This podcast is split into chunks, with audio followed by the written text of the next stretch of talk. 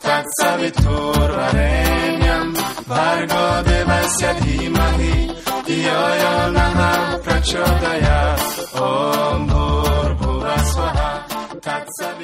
Ram, dit is Ashish Madhura van Sanatan Dharmnet in het programma Sanatan Dharmnet Wani. Het is vandaag Mindful Maandag en dat betekent dat we het weer gaan hebben over een basisprincipe, een belangrijk concept vanuit Sanatan Dharm, welke je kunt toepassen in het dagelijks leven. Vorige keer hadden we het over de eerste niyam en dat is Sauj, reinheid, volgens de definitie van Sanatan Dharma. Vandaag gaan we verder met de principes van de niyamas uit de Yoga Sutras van Maharishi Patanjali. En vandaag gaan we het hebben over Santosh. Santosh kan je vrij vertalen als tevredenheid. Blij zijn met wat je hebt. Geluk hebben in wie je bent en wat je hebt. Santosh is een Sanskriet woord en het komt uit het basis Sanskriet woord tosh of tusht. En dat betekent tevreden zijn en gelukkig zijn. Santosh is het elimineren van verlangen of het elimineren van datgene wat ervoor zorgt dat je niet tevreden bent.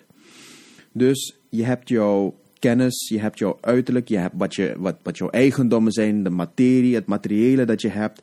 Je hebt je, uh, je identiteit, je hebt alles wat je hebt en je bent daar tevreden mee.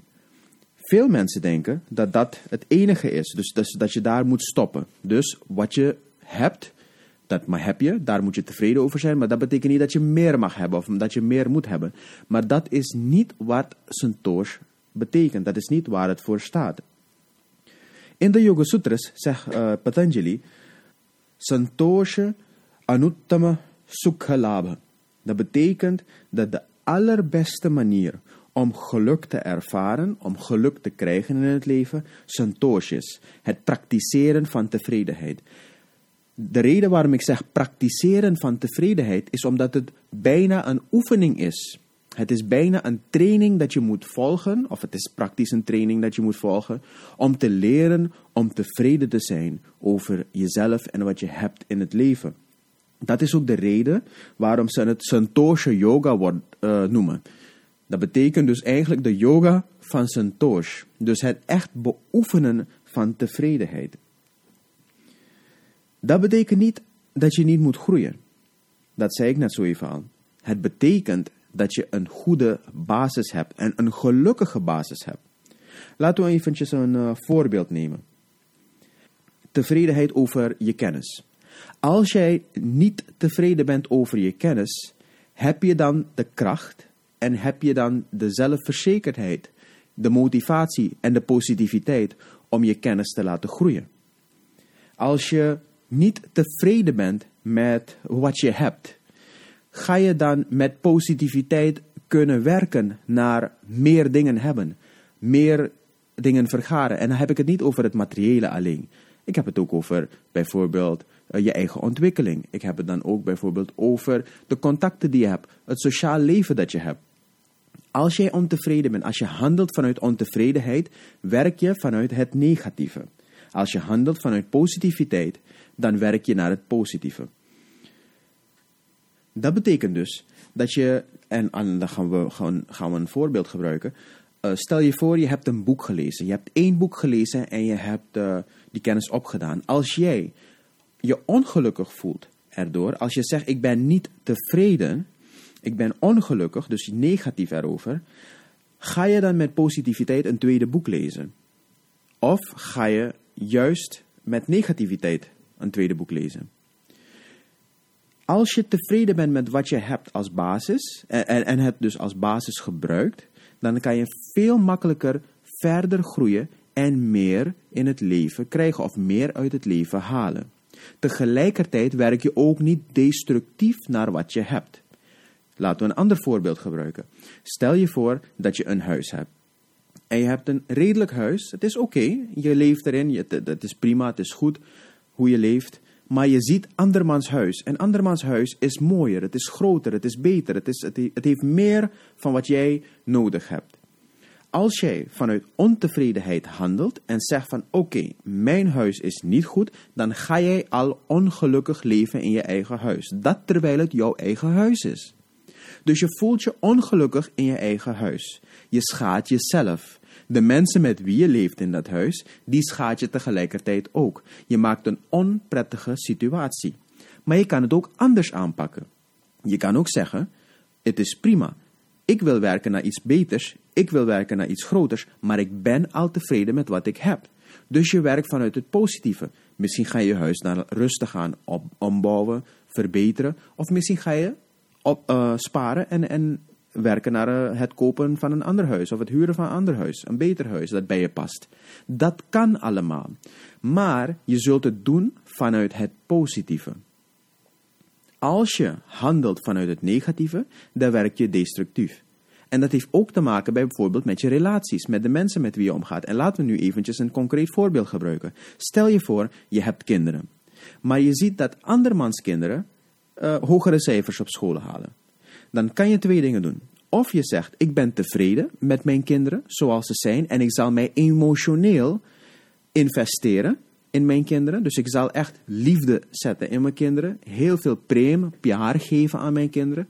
En ik zal tijd geven aan ze. En ik zal kennis geven aan ze. En ik zal proberen het beste te maken van wat ze zijn. Of wat ze kunnen worden. Dat is één manier waarop je dat kan aanpakken. Een andere manier waarop je kan uh, het kan aanpakken is dat je je kinderen steeds gaat vergelijken met andermans kinderen. En je zegt tegen je kinderen bijvoorbeeld, uh, dat ander kindje heeft een 10 gehaald. Je hebt maar een 6 gehaald. Jammer dat je niet zo slim bent. Hoe komt het dat het andere kindje een, een, een hoger cijfer heeft gehaald dan jou? Hoe komt het dat het andere kindje is overgegaan? Jij bent niet overgegaan. Als je steeds die vergelijking maakt, werk je destructief met dat kind. Want dat kind gaat zich slecht voelen over haarzelf. Je gaat ook ervoor zorgen dat jouw relatie met dat kind verstoord raakt. Dus je schaadt de relatie met je eigen kind. En dat omdat je ontevreden was over waar jouw kind nu is, waar zij is in het leven. Dus het niveau waar ze is. Wat je beter kan doen, is focussen op het positieve. Positief tijd, liefde en kennis investeren in deze relatie met je kind, zodat het kind gaat opbouwen, zodat het kind zich kan verbeteren.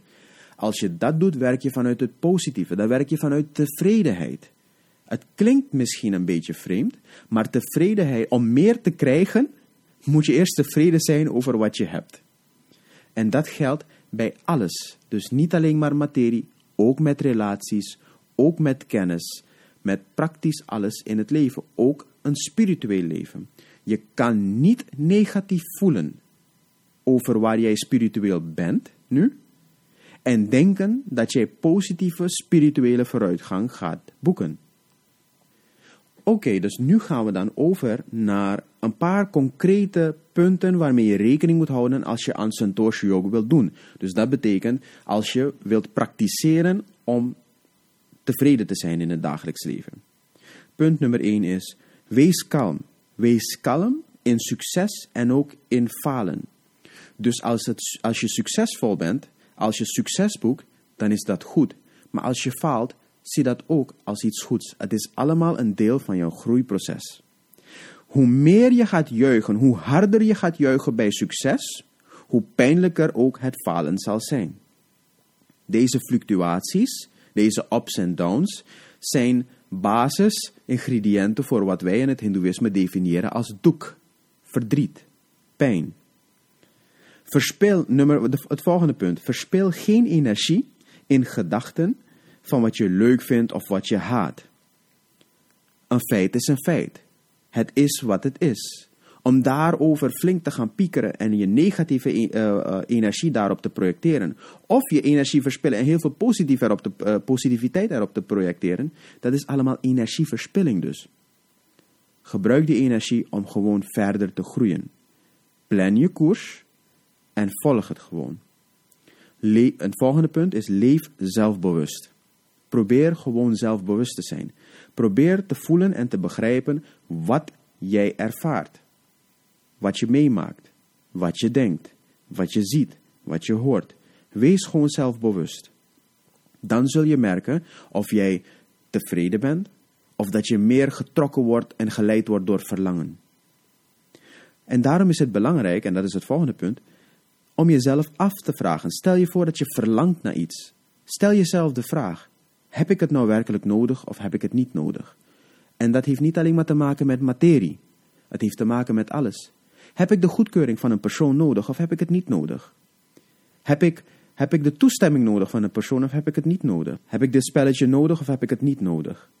Heb ik deze telefoon nodig of heb ik het niet nodig? Probeer ik een gat in mijn hart te vullen of uh, gaat dit mij werkelijk helpen? En de moeilijkste, ook voor mij is deze heel moeilijk, is leef niet in het verleden of in de toekomst, maar probeer in het heden te leven. Want heel vaak, omdat wij leven in het verleden, dan creëren wij verlangens van hoe iets was. Of wij leven in de toekomst en projecteren onze verlangens op hoe iets zou moeten zijn, hoe we het zouden willen. Maar daardoor verwaarlozen wij wat wij nu hebben in het heden. Dus als je niet tevreden bent met wie en wat je bent of waar je bent in het leven, dan heb je eigenlijk al een vijand gemaakt voor jezelf. En die vijand ben jij zelf. Tevredenheid is de basis om positief te groeien. Dus praktiseer tevredenheid in het dagelijks leven en groei. Verbeter jezelf. Vermeerder je spirituele vooruitgang.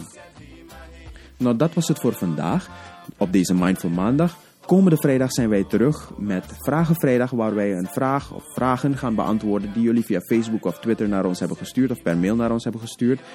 En uh, ik wens jullie een productieve week, een positieve week, een week vol met Santosh.